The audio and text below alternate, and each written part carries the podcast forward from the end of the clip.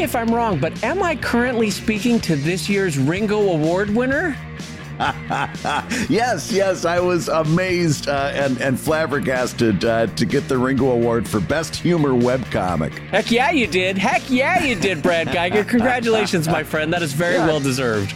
Thank you very much. Well, as you might imagine, I handled it in a very Brad Guigar manner. I uh, immediately went up and and and and and started out with a very heartfelt uh, sentiment because it was really on my mind. Two days earlier, we had been at the NCS and we were talking about you know uh, blue sky dreams and stuff like that. And and I realized really this this uh, this was my dream was to yeah. just keep doing comics. And so I wanted to open with that. And uh, I should probably mention it was two hours and 11 minutes into the awards ceremony we had just gotten done with a speech from somebody who gave this long winded, rambling, I won't name who it was, uh, long winded, rambling speech that I turned to the guy sitting next to me and I said, This is the kind of speech you give just before the anesthesiologist tells you to count backwards from 100. it was just, it was long and, and, and, and nothing made sense. Can I just say, what is it that happens with a lot of cartoonists when you hand them a mic and they are the worst public speaker? Yes. It's like, dear God, oh. have you spoken to a human in the last 365 days? it just it just went on and on and on and of course so half of my, half the audience is drunk the other half is uh, you know half asleep and i get up there and i decide as i start with this heartfelt thing to throw in a little uh, uh, like one liner that uh, is a little bit of a hand grenade joke it takes a half of a beat to kind of uh, get it, right? Okay, okay. And I said, and the joke is basically on my deathbed, I'll say, geez, I wish I would have bought a regular bed, right? okay. cute little joke. Okay, yeah. A, a, bit of a hand grenade. There's kind of like yeah, a there three, is a, you got to pull the pin and wait. Yep, yep. Yeah, and I tell this joke, and there's a couple of chuckles in the audience, and then nothing. and I'm and I'm standing up there with the Ringo Award for Best Humor Web Comic, and I tell this joke that just cups, tells a, there's a couple chuckles, and I sit there and you can see the flop sweats. I was gonna go. say, whenever that happens to me, and I do a joke on stage and it dies, yeah. I, you immediately get the armpits where like ah, yeah. just swap, going swap over. It's just yeah. like like like jet streams out of my armpits, and then and then but but then like uh, uh, uh, then all of a sudden then that delayed laugh came through, right? And then because somebody out there, thank God, uh, understood what I was saying, and and it was like yeah, and and I, I made the the uh, some kind of comment like yes, that's some of that uh, storied humor that you've been hearing so much about. You know? yeah, the fact that you were up for the humor award and your joke didn't land is great. Oh God. Uh, well, now, now, wait a minute, wait a minute. Isn't that let's, a metaphor for life, clear. though? It, it's not that. I'm telling you, Dave, it was a hand grenade joke. Sure. Not a joke that didn't sure. It was a hand grenade. You know what that was? That joke was the. You remember the person that they used to put behind Caesar or the conquering general when they would ride back into Rome at the end of a battle, and the, yeah. the person would just whisper, "Remember thou art mortal. Remember thou art mortal." So you've just won the Ringo Award for best humor, and that joke is behind you, going, "Remember you're not always funny. Remember you're not always funny." and on that note, I'm going to say hello, everybody, and welcome to ComicLab, the show about Brad's humor and making comics. and flopping on your face and making a living from comics. I'm Brad Guigar, the editor of webcomics.com and the cartoonist of Evil Inc. And I'm Miss Pal Dave Kellett, cartoonist of Drive and Sheldon and co-director of the documentary Stripped. And this week's Hour of Comics Advice is made possible by your support at patreon.com slash comic lab. So Dave, Dave, let's talk comics. Let's talk comics, my friend. Let's talk comics, in fact, with one of the most talented cartoonists we've ever met. Uh, let's fire up that third mic right now and welcome him onto the show. Dave, I'm so happy to uh, uh, that we're finally getting this done today. It is a really red letter day for ComicLab. Uh, we're going to have a visit from uh, one of my favorite uh, uh, co-Philadelphia cartoonists. One of my what do you, what do you call that? another cartoonist in Philadelphia who I really admire. Jamar Nicholas is with us today. Yeah, Jamar, thank you for coming on. Yo, what's going on? Thanks, guys. Thanks for having me on. I'm really excited. So, so, a lot of you probably know Jamar from his super popular book that is out from Scholastic. It's called Leon the Extraordinary, and it, it's about a kid that lives in a uh, world in which there are superheroes and supervillains.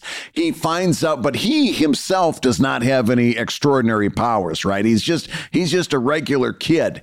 And uh, uh, something happens, uh, uh, uh a super villainish type uh, cataclysm happens, and he realizes that he's the one that needs to step up in a way that he's always wanted to. Uh, but all he's got is his own brains and his ability to uh, uh, handle this crisis. It, it's kind of like an everyday superhero kind of story featuring Leon. and I'm telling you, there's two books out now, right? Uh, yes, there's the the the old school book, the one I self published back in 2017, and then the new number one is from the Scholastic Graphix uh, series. Nice. And is, is is there a number two coming out soon? Yes, yes, there is. oh, uh, fantastic! Uh, is this a place where I could do the plug? Sure. Yes, plug away. yeah. So Leon, worst friends forever. Uh-huh is the second book in the series, and that'll be out next year, summer oh, next year. So you're working on it right now. Yeah, I just I just finished the inks on the cover. Fantastic. So now you. went from this is something that kind of is near and dear to to Dave and mine heart. You you started out with uh, self publishing and you pivoted into Scholastic. Talk to us about that decision, how you made the decision, why you made the decision, and how it's been working out. Oh, cool. Uh, well, what's really interesting about I think almost all of our stories is that we've all been around for a while. Yeah. Mm-hmm. Right. And, yeah. you know, I think that's one of the curses of getting old is like you don't believe that you're old. Yeah. and everybody yeah. else is just overreacting. Yeah. but, uh, but kind of looking back at it, like I came into the industry in 97. Wow. Uh, oh, yeah. Self publishing. And um, I've done, uh, I self published my own comics. I have my own comic, uh, so I guess you'll call it like your, uh, my boutique press. Um, I, I, had an early foray into web comics. Um, I, I, dabbled around in mainstream stuff a, re- a really tiny bit. And yeah. um, what was really cool about where I came from was I always just did my own stuff. Yeah. yeah. And I, you know, I think we could all talk about how rare that is for somebody to get successful off of their own IP mm-hmm, when, right. you know, a lot of the people we came in with wanted to be Marvel guys or right. DC guys. So, um, probably this might have been like in two, in the early aughts.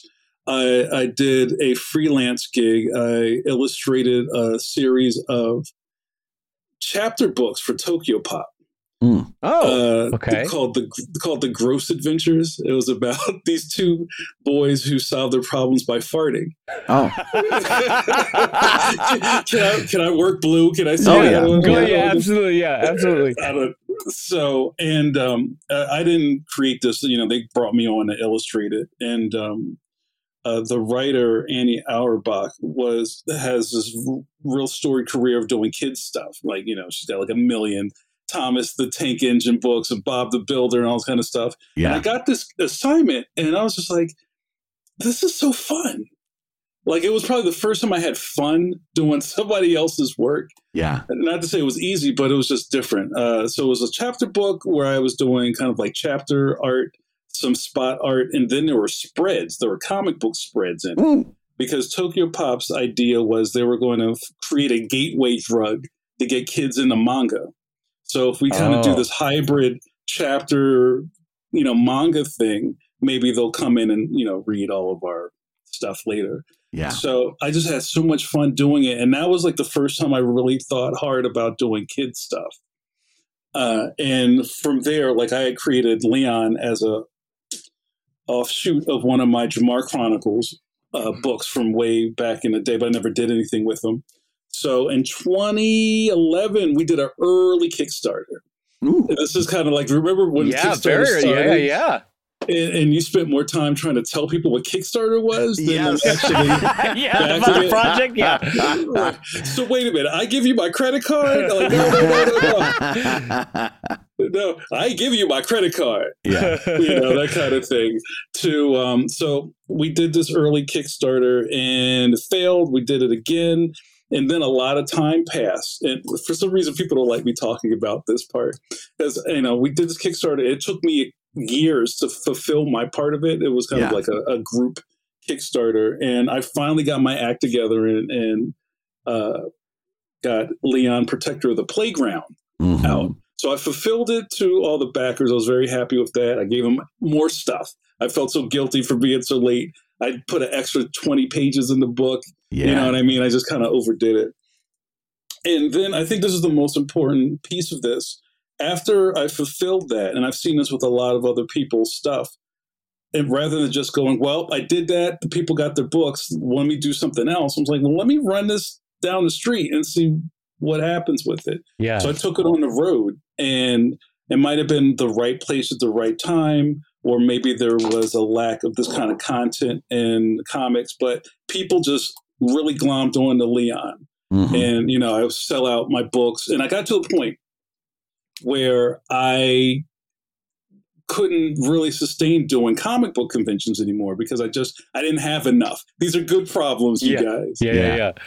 And I started feeling like, you know what, maybe I need to um, broaden my horizons, and that's when I started uh, looking into uh, getting into traditional book publishing, and that's where the whole Scholastic thing came from. I dropped, you know, I, I left some stuff out, but yeah, that's kind of the genesis of it. Well, one of the reasons why I think uh, it's fun to ask that question is Brad and I, like you, find it uh, really empowering for a lot of cartoonists when they can self-publish, when they can do their own websites, when they can you know make their own yeah. magic in terms of helping their career get going and get started and then sustaining. Um, but we've always said on the show that actually there is a unique kind of, of problem that a, a type of publisher like Scholastic solves in terms of reaching kids and and through the parents that are actually making that purchase. Um, and I'm curious to hear from you who have walked both sides of that fence is yeah. what kind of noticeable difference do you have in terms of libraries or, or school visits or parents in terms of being a book represented by Graphix and scholastic versus being self-published? Dave, it's giant. It's giant. And I don't want to cast a bad pall on self-publishing because I'm from that world. Sure. You know yeah, I mean? sure. But just like the name recognition alone kind of legitimizes me in the eyes of families. This just happened last weekend. Uh, we were in Baltimore and there's a lot of tire kicking that happens at the comic book yeah. convention. Oh yeah, you, you, know, especially with parents. Like a family comes over and they're looking at me and they're looking at this and they're looking at at the table, and they'll go, "Oh, this is a Scholastic book." yeah. And oh, you and they'll like vocalize this, that, huh? You, you yeah. could hear it. Wow. Yeah, the, and it's almost like this door opens. Yeah. Like, well, okay, then I, you know, this is good. You right, know, so right. and there's always that stigma that happens when you're self-publishing that, and I'm sure we've all come across it where somebody doesn't feel like this is a real thing. Yeah. You right, know, like okay, I'm holding it in my hand and I've actually had this happen. Somebody said to me back when I was self publishing, wow, this this feels like a real book. Oh. it's got paper and everything. Yeah. Right. Yeah. Well, the ink's not rubbing off of my hands. Right. This, right. Is, this, is, this is legit.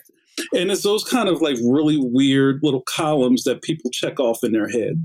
Yeah. And, you know, for a long time, I would say things like, well, you know, ultimately we're all up against um, all of the mainstream stuff. So mm. I would mm-hmm. say things like, you may not really know that the name of this book is Leon. It's more, this isn't Flash or right, not not right. Batman is what right. you're holding in your hand. right, yeah. right. Yeah. You know, well, so. can I can I jump us back because I I realize that we missed a whole chunk of of your uh, life. Yeah. For me, third grade was I can I can definitely draw a line like that's when I got the cartooning bug and I was I was mm. drawn for friends and the laughter mm-hmm. meant so much to me. For mm. you, when did you first start going, you know what, I will show this to somebody or I will pass this around or what what mm. grade, what age was that for you when you were growing up? Uh, it was like from the womb for me. I started really young oh, really? and I was you know, I love how everybody has these stories from their families about they were the smartest kid ever. Everybody's kid was the smartest kid in the world, mm-hmm. and there are these stories that I uh, I was a really early reader. You know, like oh, you know, oh, he was like three or four, and he read the newspaper. Yeah, he would read the Bible to grandma, and like, oh, okay, if you say so. I don't know what happened to me after that because I don't feel that smart anymore, but um, I used to read the the Sunday paper and the, the the daily strips in Philly, the Inquirer, and I fell in love with comic strips. I'm a comic strip guy, mm-hmm. um, less of a comic book guy. That came later, and I just I always wanted to be a cartoonist. So it started really early for me, and just kind of you know being in control of a whole universe seemed yeah. really enticing to yeah. me. Yeah. So here's my question. You know, our uh, audience is mostly people who make comics, right? Mm-hmm. I'd say 80, 90%. So mm-hmm. they're not going to forgive me if I don't ask this question. What was the pro- uh, what was the process of you taking this from a self-published to a publisher? Did you in other words, walk us through the steps? Do you have to get an agent? Do you start mm-hmm. going to one after another after another? Mm-hmm. Scholastic in my opinion is probably like the brass ring uh, for this kind of publishing, and and and you're you're right there. So uh, how how'd you pull that off?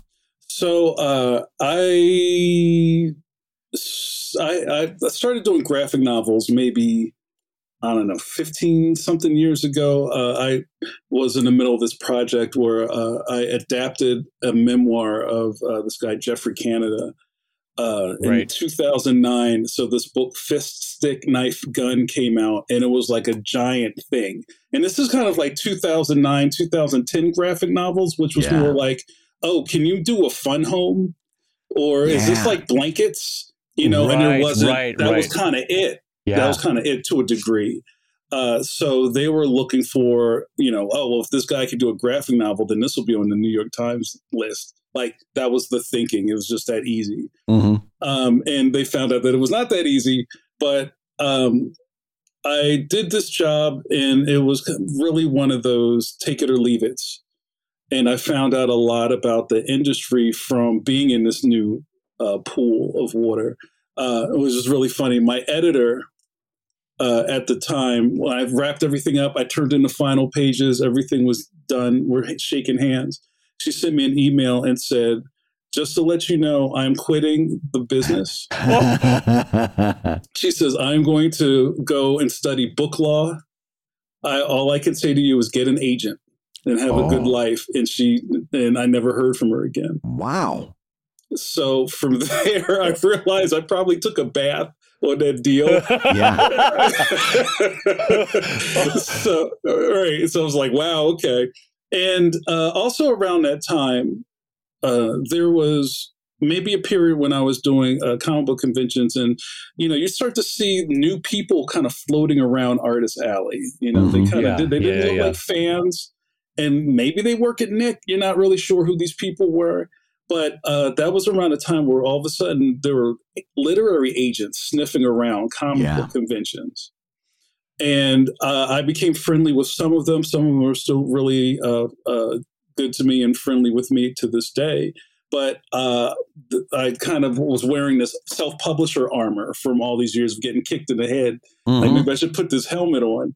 So when these people showed up, I'm like, well, you know, what do they want? Because it right. seems like what's their angle? What's right, up? It yeah. just feels like low hanging fruit. Like, let mm-hmm. me just go to this thing and just snatch these people up. Yeah. Right. Because we kind of come from that world. It's like, you know, the notice me senpai type of yeah. energy. Yeah, yeah. So, you know, beyond all that, I started learning more about literary agents and how that works. So I was fortunate enough in my case to be introduced to my agent. Um, and this is usually where the the conversation turns a little bit because people, you know, I know that probably one of the hardest things right now is to find representation. Mm-hmm. It's like one of the hardest parts of all of this stuff and people get like hundreds of, of rejected query letters from agents. And in my case, um, that didn't happen to me, but I will say that it's almost like starting a relationship just because I was introduced to this person did not mean that it was going to be a slam dunk. You know, maybe they didn't like me, I didn't like them, maybe it didn't fit, maybe I didn't have the right thing for them at the right time. Right. So nothing was guaranteed. I just got the intro. That was it, and I right. did I did everything else. Mm-hmm. You know, uh, so you know, off of the strength of that, I started realizing that well, maybe um, there's something else out here. So the all of the Scholastic stuff happened after a second pitch because I had I had pitched we had pitched Protector of the Playground after I had already finished the Kickstarter, and I learned that uh, in book publishing they really don't want finished things. Yeah. They and it's it, to car, our cartoonist brain. It's like, well, here I handed you a yeah, thing. It's done. Yeah, yeah, yeah. yeah. It's, it's, done. Here you go. Just publish it. And they're like, ugh, you did it already. We, yeah. you know, and uh, that seems really kind of weird to telling you know telling people that and they don't get it. But you know, from that I realized that okay, well, a big part of this is that they want to be able to kind of put their hands in it a little bit, mm-hmm. not necessarily right. tell tell you it's wrong or right or you're going the wrong direction, but there's some steering that happens right. and there's notes that happen. And that's where their value comes in. You know, they don't really just want to publish your thing, Neil Gaiman. Right. You know what yeah, I mean? Right, but, right. You know, maybe in his sense that's different. But um, so I I came back around and uh, put together another packet, and uh, it turned into a it turned into a really big big smash uh, I wound up in a, a bidding war over nice. the over the rights for Leon. That's was, fantastic. That's great. You, yeah, there was Scholastic and maybe four other publishers. I won't put their names out. Heck yeah, uh, four others. Wow, fantastic. yeah, you were the bell of the ball. the bell of the ball. She's shaped like a bell. Bell of the ball. Um, and, and what was really cool about this, and this was all I feel due to having my representation, I picked them. Yeah. So it's not like you were, it was like a contract where we're trying to, you know, bid on getting screwdrivers made for the Air Force, you know, and yeah. you take the lowest one. I was like, this is who I want to go with. And the deal came together and here we are. That's great.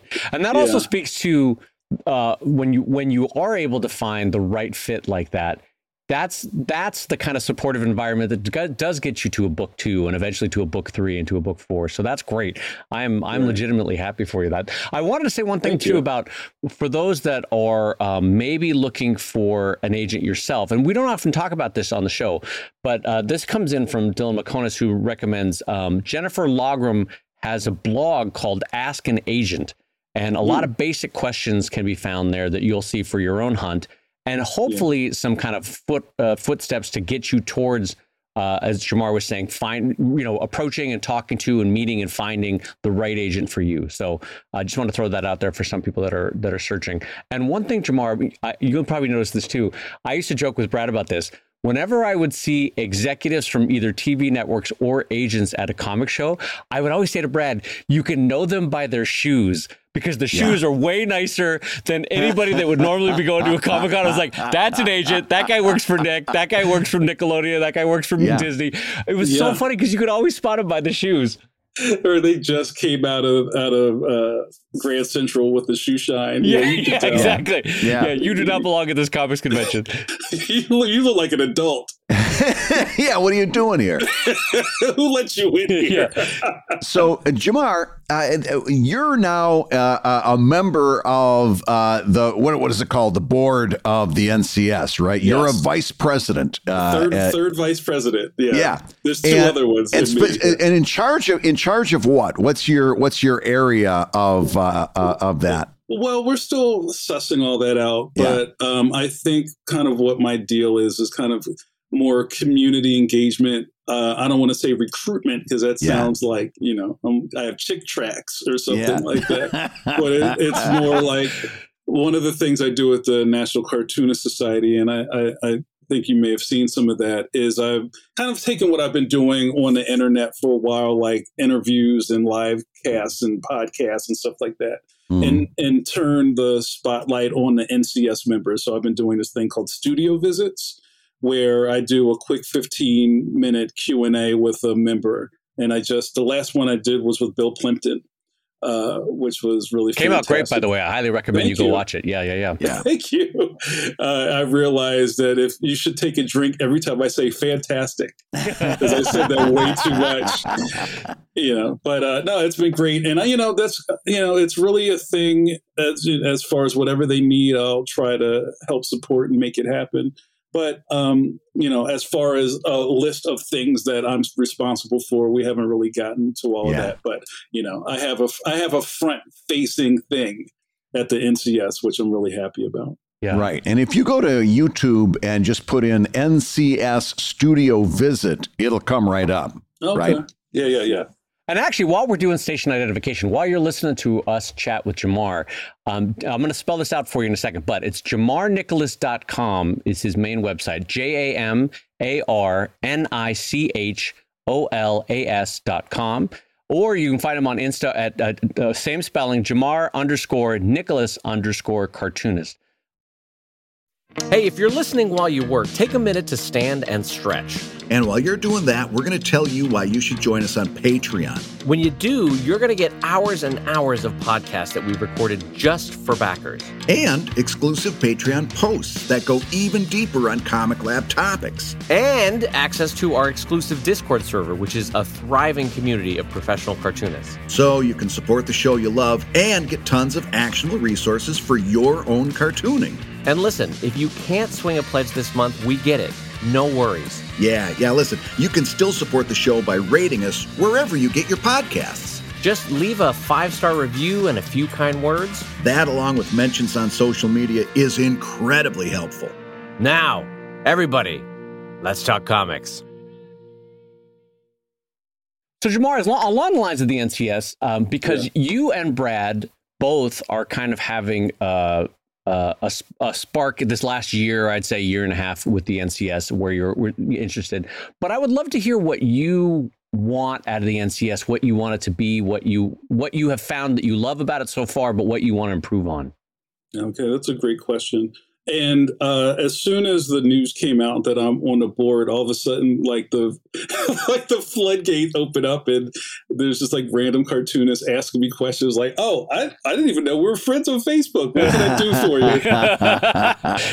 and the question keeps coming up in different ways: is what can this thing do for me? right. it's Right. very kind of you know i guess reflect it's re, it's like the mirror is facing back to them i paid money for this what are you what are you going to do Right. Yeah. Right. you know and i've found out in my case that i'm just happy to be a part of this long standing thing Yeah. and then i also know that that this long standing things has a lot of road wear there's some bald tires there mm-hmm. and if there's a place that I can help smooth out the road, or maybe we can rotate the tires a little bit, I think everybody will benefit from it.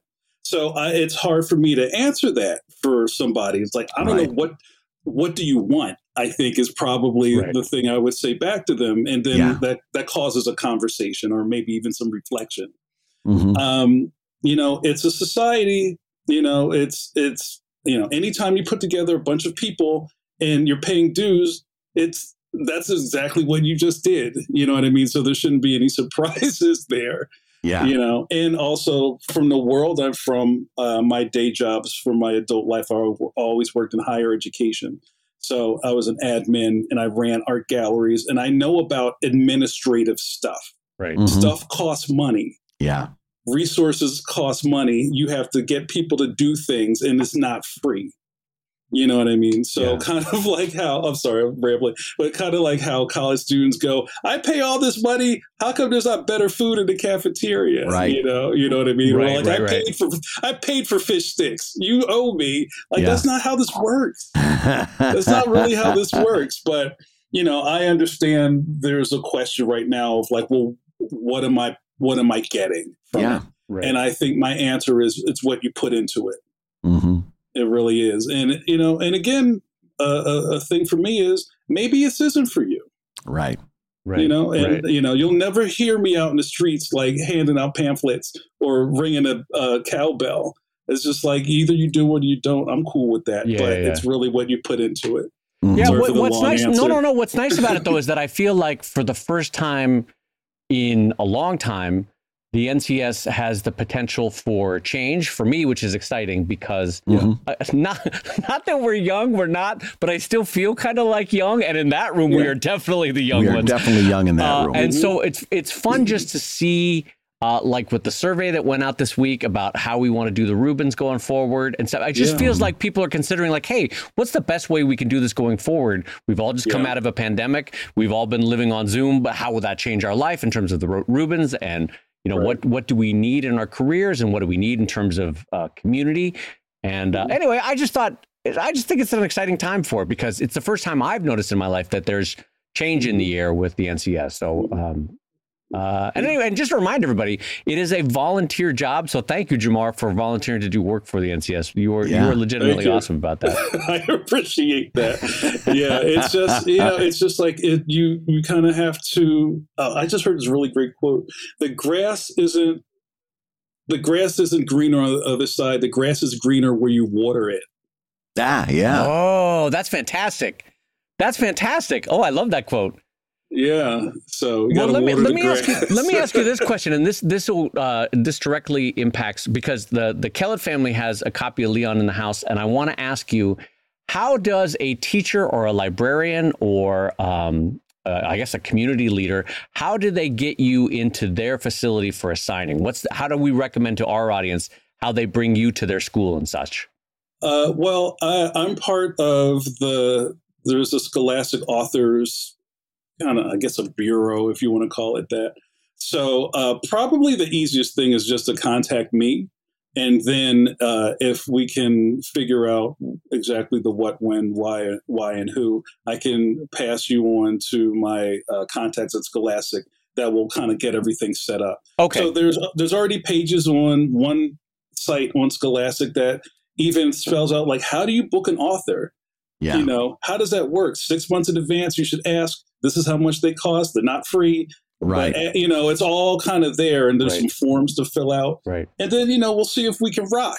You mm-hmm. know, it's it's, pre- it's pretty painless, and I do I love I love doing visits. It's great. How That's many great. of these visits do you do in a in a given year? Like, is this a is this a big part of of of what your career is headed towards now, or is it something that's building? Brad, it's big. uh, what, what I, well, what I've, I've and this is kind of like my second year at it, but really like I just came out of my first period of doing school visits last May. And then yeah. right after I said I'm done, I wound up going to Nevada and Indiana the next two weeks. Is um, it, it there's a balance. There's yeah. a balance. Like I want to serve these communities. I want uh, Leon to be in as many schools and libraries and community centers as I can. But I also have books to make.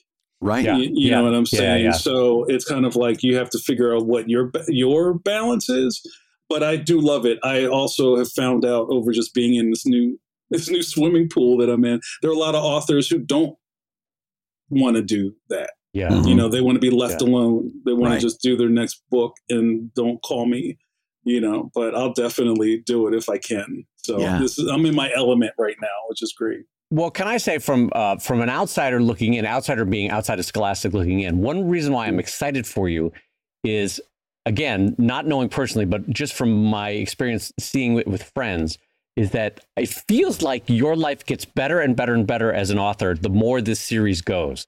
So like when yeah. book two, book three, like in terms of school visits, in terms of like the yeah. knock-on effect within the Scholastic family, once you have an established series, seems like that is definitely the way to go. I'm do I do I mm. have that wrong as an assumption that that because it mm. feels like that with other authors? Well, no, I mean, and here a couple of things that I've learned along the way is that there's a lot of I was trying to figure out a, a good way to say this. There's a lot of uh, uh, anticipation for things that you, but you don't know what's going to happen either way. It's like, oh, you finally have a book out. When's the book birthday? That's exciting. New York Times bestseller list. Whoa, slow down. Yeah. You know what I mean? And yeah. especially with, if it was a standalone book, then those things may be part of the conversation earlier. But a series is like you're running a marathon. Yeah. Yeah. You yeah. know what I mean? So, and what's also really cool about that is you know, from what I what I've seen, you don't see a lot of series wind up with all these award accolades because people are just waiting to see the next thing. And maybe it's when it's all together in a in a slipcase mm-hmm. that stuff happens.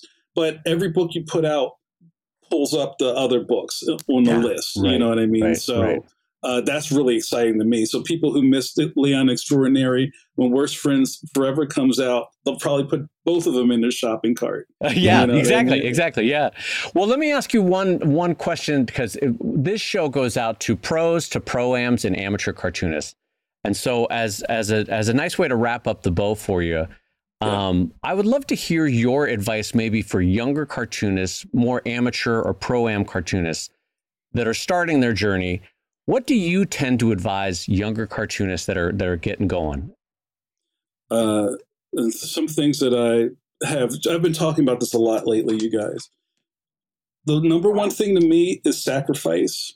hmm and sacrifice you know, isn't ever sexy it sounds like you're giving something up to do something and a lot of that in our world just comes down to your time like what are you spending your time doing Yeah. uh, if you're if you can quote me on everything that just happened in she-hulk season one that's a one-sided conversation because i didn't watch it Yeah. you know what I mean? And so there's that, and also be aware of resistance. Uh, I'm a big fan of uh, Steven Pressfield, who put out this book called The War of Art, not the Art of War, Sun Tzu, The War of Art. And he talks a lot about resistance, and resistance could show itself as well meaning significant others who are just concerned about you, Brad. You seem to like not be sleeping well. Well, you're always in that room. What are you Yeah. doing? Yeah. Yeah. Yeah. Yeah. you know, and anything that kind of knocks you off course is resistance. So you have to be stubborn and kind of protect your dream. That's fantastic advice. Yes, absolutely. I think Brad and I would both co-sign that. Do you think, Brad? Oh yeah, one hundred percent, one hundred percent. That's I was, I was just thinking that sounds like a lot of stuff that I've said myself. you know that those are a couple of very common themes. Yeah. You know. So, Yeah. Jamar, a huge thank you from both Brad and I for coming on today.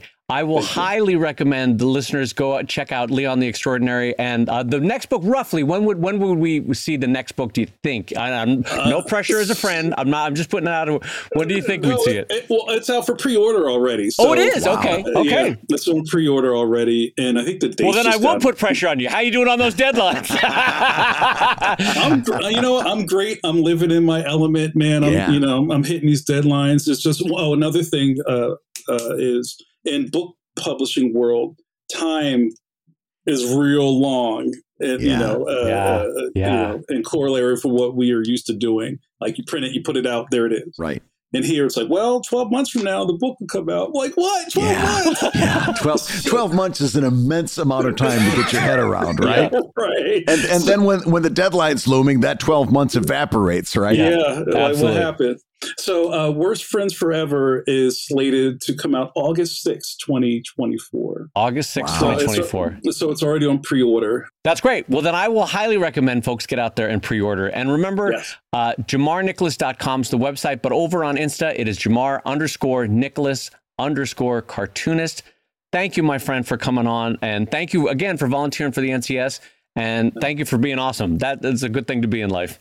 Oh, thank you guys. Uh, uh, I love you guys a lot, and I'm excited. I'm excited for the future. Nothing is impossible. Yeah. Yeah. Uh, thank you so much for being on the show. This was great. Thank you guys. So, Dave, we've got a few updates for today's show, and you're going to start us off. I am indeed, my friend. I wanted to talk real quick, especially in light of the conversation with Jamar and the fact that the NCS is changing. I wanted to introduce everybody to the concept of Planck's principle. This is a scientific uh, coming out of the, the sciences, basically, is what I'm saying. Uh, it's a, it's an idea that scientific change does not occur because individual scientists have changed their mind. Right, like, oh, Brad, you've ch- you've you've convinced me of string theory, so now I'm going to change my mind. Right? Yeah. Rather, Planck's principle says that it takes successive generations of scientists having different views. That's what moves the needle in terms of scientific change. So basically, my understanding of Planck's principle, and you tell me if it's wrong, is old people got to die for real change to happen, is, is basically what Planck is saying. Yeah. And and a little bit, I feel like that's why there's sort of this spring of new flowers and undergrowth of grass at the NCS is that Yeah. I feel like everyone who very, very much came up in the traditional way of publishing yeah. is has passed on now and now there's this whole other generation that sees the writing on the wall in terms of the changes for cartooning and yeah. so the NCS is is changing well, and, and and you can see that really from the top down with Karen Evans uh, being the president. Jamar is uh, on the board. Nick Seluk, another former guest of ComicLab, yep. uh, is also on uh, the board. And so you're going to see a lot of people at the top who are really kind of uh, not from that older generation that has all these com- preconceived notions, who are uh, basically going to be taking a look at cartooning in general as an entirely different thing that the old guard did and that that means that change is going to be inevitable with that yeah. group yeah and and and we should know too uh, our peer scott kurtz is now running the discord server for the ncs yeah. so it's, yeah. it's a whole it's a whole generational change but i do you think brad cartoonists of your age or my age or jamar's age roughly all you know within a decade of each other yeah do you think when we become the old people in the room I would like to think that we would make the NCS more welcoming and door opening for younger cartoonists than we found for ourselves. Don't you think? Or would we, do you think we'll become more crotchety as they were kind of by the time we're 60s, 70s, 80s? You see that story play out time and time again throughout history, really. That everybody right. is, uh, everybody tells themselves they're not going to turn into the cranky old man that that yelled at them uh, for cutting across the lawn right? And right. then they grow up and be, they become that crotchety old man. Take a look at the baby boomer generation, right? The, they, they, they were very different as a, as a generational group in, in their teenage and 20 years than the generational group they turned into later on. Right, and right. Uh, it, it just, it happens over and over and over again. So even though I would love to stand here and tell you that I'm not going to have a bunch of old outdated notions that I keep trying to force on people, and I and I really do honestly try to keep my uh, my mind open. Uh, the truth is, I don't think I'm any better than any of those other generations that came before me, and uh, I think I'll probably end up being just as much of a jerk as everybody else was. so everybody look forward to crotchety Brad in 15 years. Oh, actually, maybe yeah. we don't have to wait. I'll just get into traffic with you and we'll see crotchety Brad. I'm um, already there. But I, I, I'm trying to see what situation would make us be crotchety. Like, okay, yeah. the next gener, the next uh, generation of technology is probably going to yeah. be some version of the Apple Vision Pro or the Oculus or something AR AR uh, supplemented reality. You know what I mean? Mm-hmm. Uh, uh, well, that's literally what AR is, augmented reality. But if a kid is making a great go of making AR comics that float in your living room, why would right. I, as a 70 year old Dave Kellett, not want to get to know them and see what they're doing? And like, I feel like, okay, this is a bad example, maybe, but I feel like Jim Davis, every time we've ever talked to him, he's like tied into he's like what are you guys yeah. doing what's going on what's what's happening with webcomics like he right. reads stuff he's following along he knows quietly supportive of all of it um, even was even quietly supportive of Garfield without Garfield, you know, which right. was uh, supremely cool. Um, I want to be that kind of cartoonist. I don't want to be yeah. the 80 year old that's like, get off my lawn. And I, I have to say, even though you think you will be crotchety, I don't think you will. I know your heart well enough to know well, that I don't think you will be a crotchety old listen, cartoonist. I'm going to try really, really hard not to. It's just that I'm not, I, I, I'm also honest enough with myself to know that I'm not the first person to tell themselves that. You're right. You're right. You know what I mean? Is this, is this the pleasant fiction I'm telling myself? Yeah, that like, well, oh I yes, mean, David, you'll be I, wonderful. So, how many people say, I'm not going to turn into my mother? I'm not going to turn into my father. Yeah. And then all of a sudden you realize, oh my gosh, you're standing off to the side saying, you are exactly turning into your mother. yeah. You don't even know that it's happening. You can't even, you, you could point it out to them, but they'll never see it, you know? So, yeah, I'm going to try really hard. I think our biggest challenge, if we're being honest, was Webtoons that it, the, the change that webtoons yeah. uh, brought to comics to yeah yeah with, yeah, yeah. with scrolling comics and if you if, if you read any appreciable amount of webtoons material you see that it's not just uh, a certain number of panels that scroll either vertically or horizontally uh, they're they're doing like uh, uh, the, the, time increments by how far you have to scroll. There there might be like three or four scrolls before you get to the next panel, yeah. and that's meant as a way to build narrative tension and so forth. And it's very very different from how I approach comics even even if I post them uh, like I do on my own website in a uh, vertical scroll, it's just panel after panel after panel. I'm not sitting there trying to make you wait for the next panel and and and having little interstitial things floating down and all this. I, I'm not doing any of that. Uh, the, the, the most I'm willing to do is to put them into a scroll, you know. But if you take a look at what Webtoons has brought to comics, it's that sense of timing in between panels. If you think about it, what Webtoons has brought to comics is it reimagined the gutter. Yeah. Instead of yes. Instead of wow, just being what a great a way to dead, say it. Yes. Yeah. Instead of just being a dead area in between panels, Webtoons reimagined the gutter as a place where things happen, as a, as a part of the storytelling. Not just chopping up time, but being a part of time, stretching time, reducing time. And that's been a lot for me to get my head around. Like, I don't know that I'm ever going to do that. I can see it and I can appreciate it. That was the biggest challenge for me uh, at this point in, in, my crotchetiness to look at that and say, yes, that's comics. At yeah. first, I'm like, I hate this so much. I just want to see the next panel. Don't make me wait. I don't like scroll, scroll, scroll, scroll. Oh, there's the panel. Great. Just just get to the panel. It took me a long time to understand and to warm up to that and say, okay, yes, I I get it. You I, it's not me, it's not my flavor, but it's good ice cream, right? Yeah. Uh, that's been the biggest challenge we've had uh, from for speaking on behalf of an entire generation is uh, webtoons. Uh, and, and, if we can do that maybe we'll be able to swing with whatever comes next. Whatever the next holographic presentation of comics yeah. becomes yeah.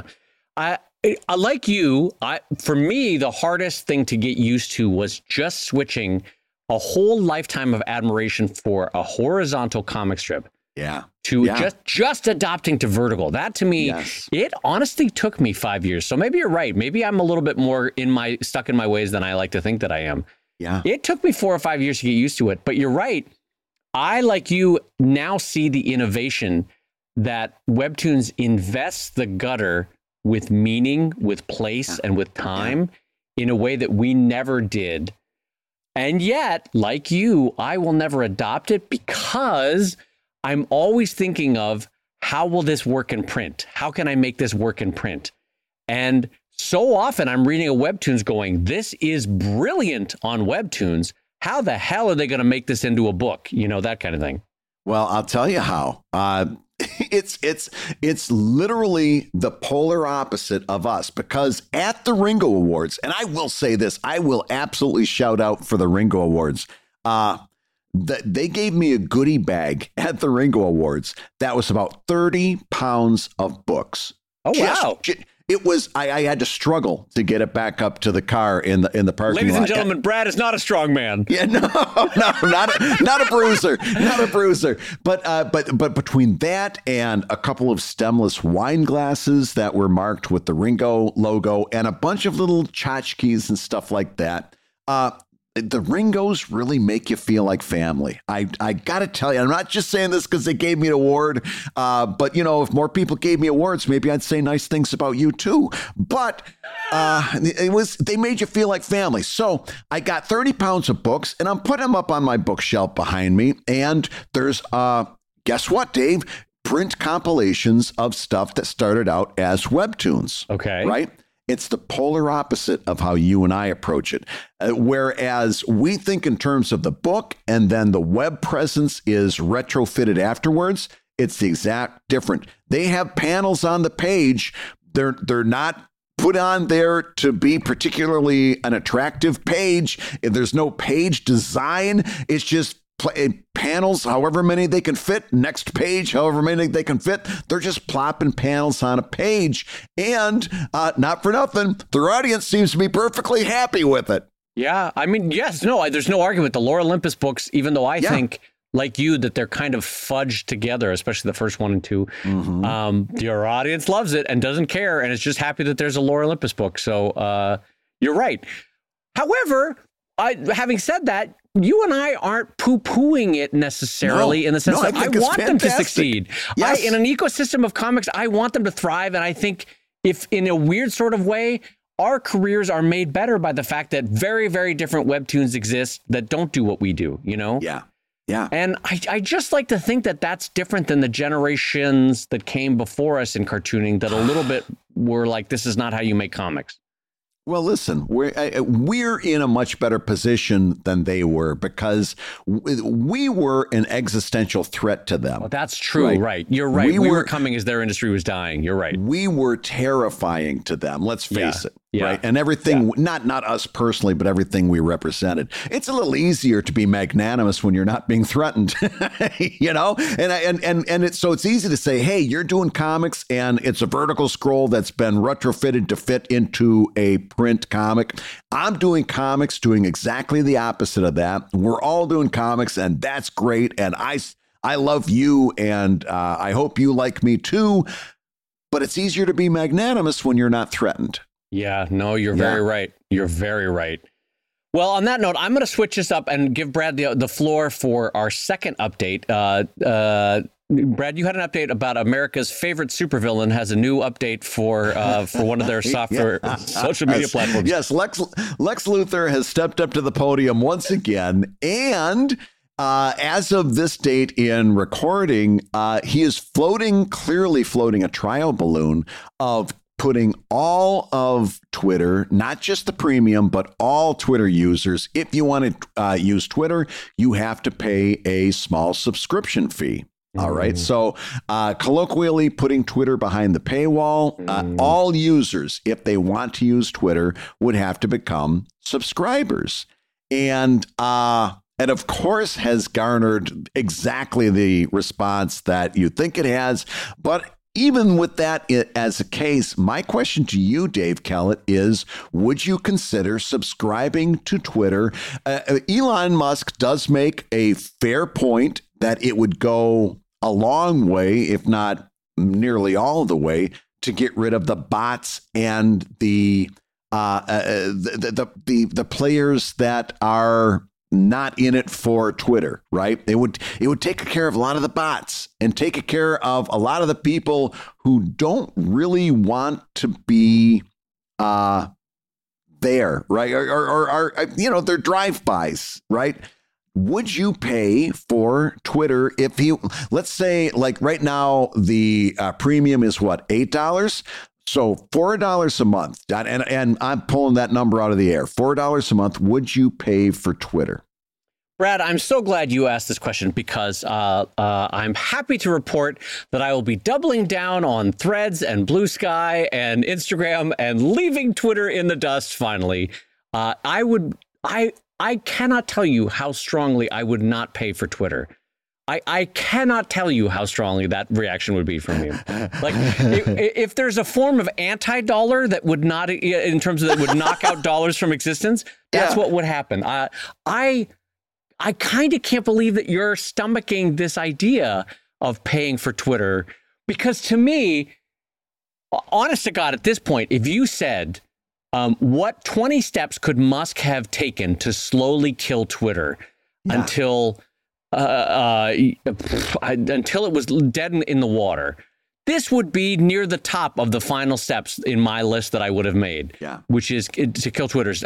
even if it was two dollars a month, it gets rid of the the free and open exchange of ideas. It gets rid of the the platform's approachability, friendliness. That I mean, it hasn't been friendly in years, but. Uh, no, no, I would but not it pay hasn't for this. been and friendly in you years. have the mistaken idea that this would get rid of bots.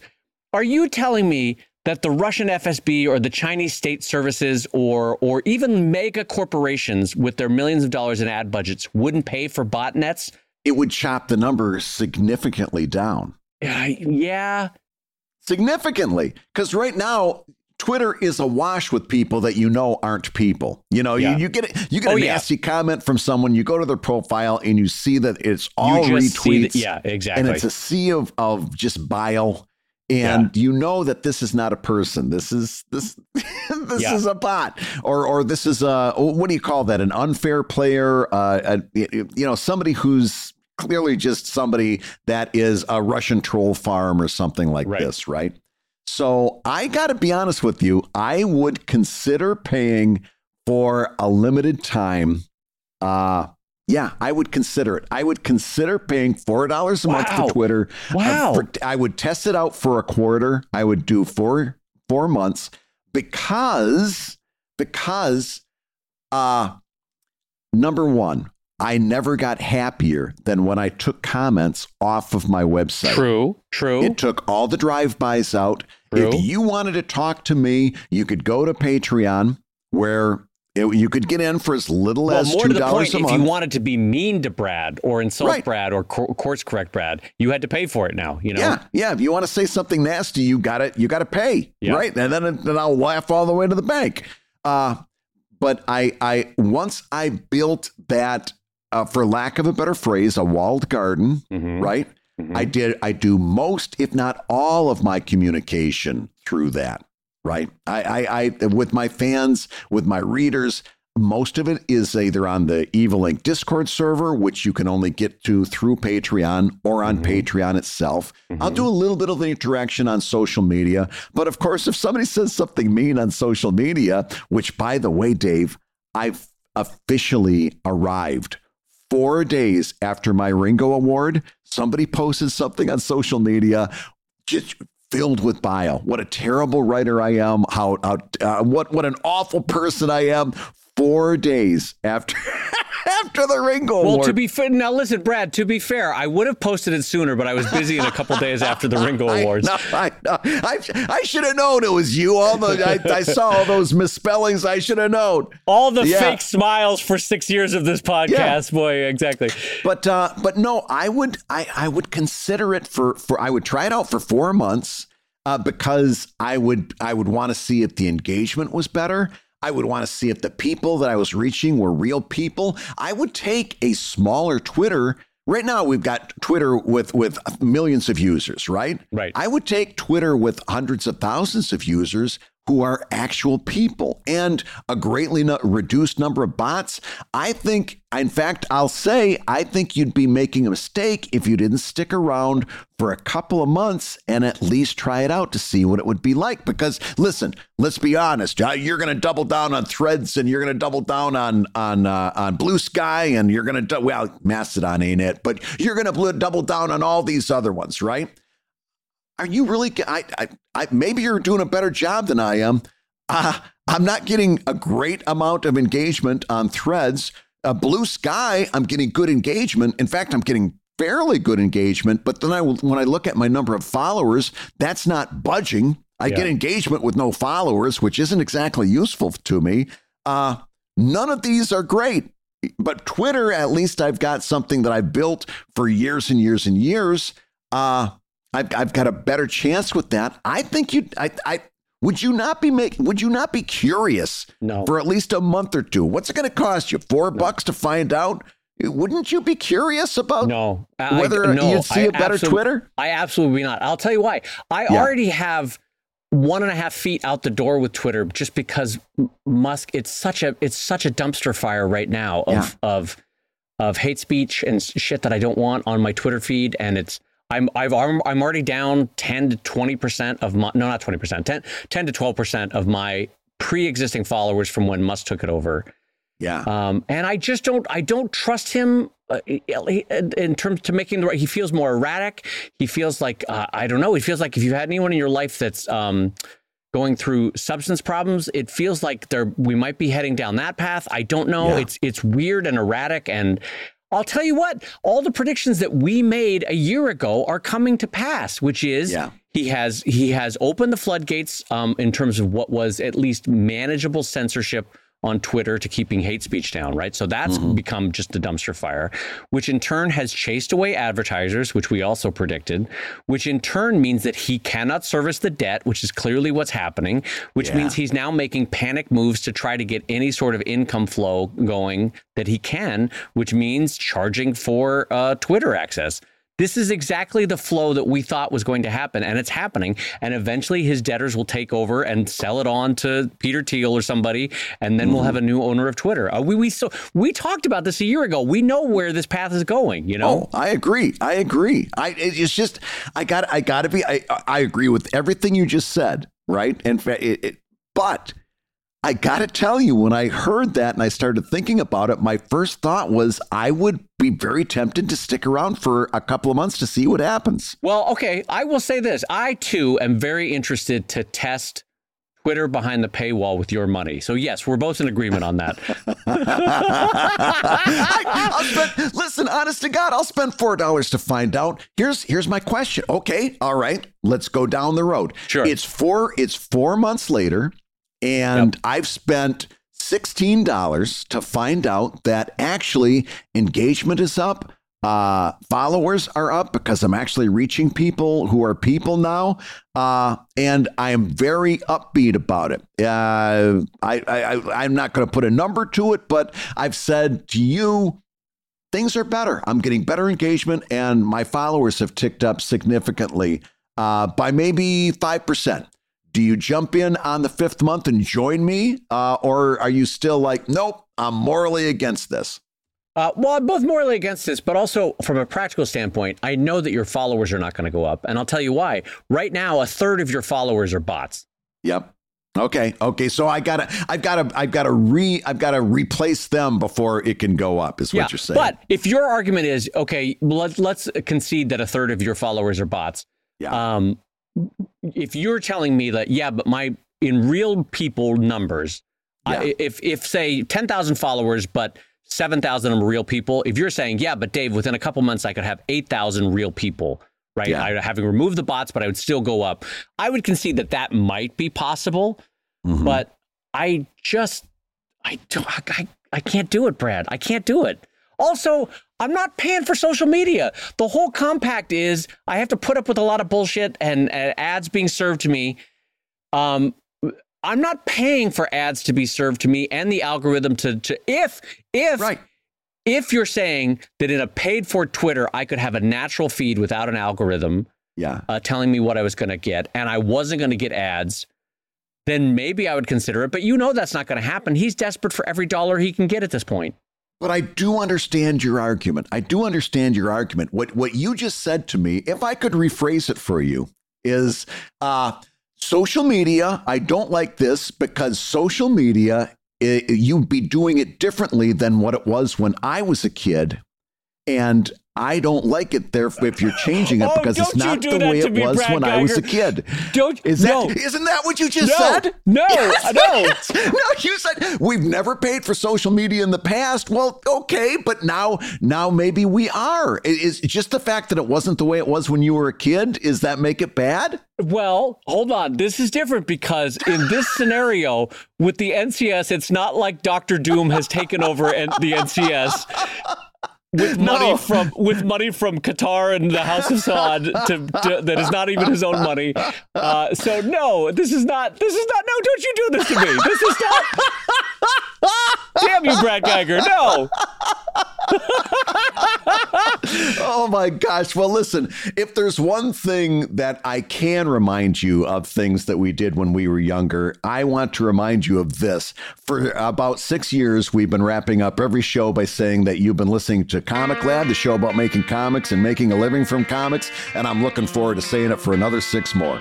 Absolutely, my friend. Your hosts have been my uh, my backstabbing friend Brad Guigar, who used my own words against me, even though he is the talented editor of webcomics.com and the amazing creator of Evil Inc. at evilcomic.com and my close personal friend Dave, get off my lawn, Kellett, the, the co-director of the comics documentary Stripped, and the cartoonist of Sheldon at sheldoncomics.com and Drive at drivecomic.com. And don't forget, check out that new Tales from the Drive. It is drawn beautifully by uh, Danielle Corsetto and written by one of your famous uh, favorite comic artists.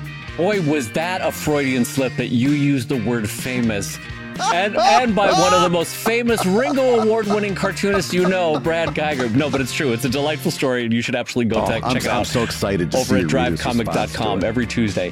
Uh, I will say a huge thank you and a shout out to our friend Jamar over at jamarnicholas.com or on Instagram at jamar underscore nicholas underscore cartoonist.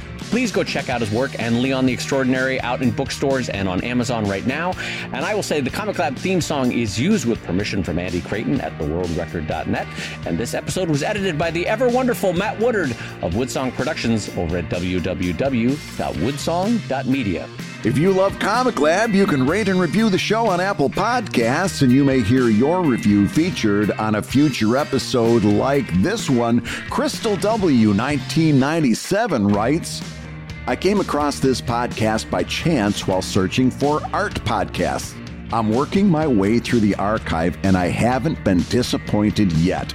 Brad and Dave bring their 20 plus years of cartooning experience to every table, whether it's economics, the four C's of social media, humor, inspiration, dedication, sometimes hard to face facts, or having pride and joy in your craft yourself. Guest speakers from a broad spectrum of specialties and walks of life frequent the show and share their experiences and expertise. Dave and Brad's friendship shine through sometimes when they're not sometimes when they're not after each other dave's friend brad's friendships shine through at every point and make this show a delight to listen to that's wonderful. Thank you. Even though the gentle lie that that some friends don't backstab the other friends with their own words. But we thank you, Crystal, for that. And I, I have to say, too, one of the delightful things about getting reviews on Apple Podcasts and yeah. uh, through other uh, formats, uh, Spotify, you can do the stars, but you can't do the ratings. But anyway, one of the things that I love about kind reviews is the screen names that people chose for themselves when they were clearly younger, you know? Yeah. Like, yeah. I love it when we'll get like, ah, oh, you know, ComicLab is my favorite podcast. I love it. They're so great. Dave is so handsome, and Brad's there too. And uh, I check in every week for the laughter, the love, and the joy of comics. Signed, Daenerys will always be my queen. 1998, you know. and you're like, all right, well, this was clearly picked when you were younger. But I will say, with a huge thank you for that very, very kind review, ComicLab is made possible by your support on patreon.com slash comic lab. So we'll go ahead and say that twice. Patreon.com slash comic lab.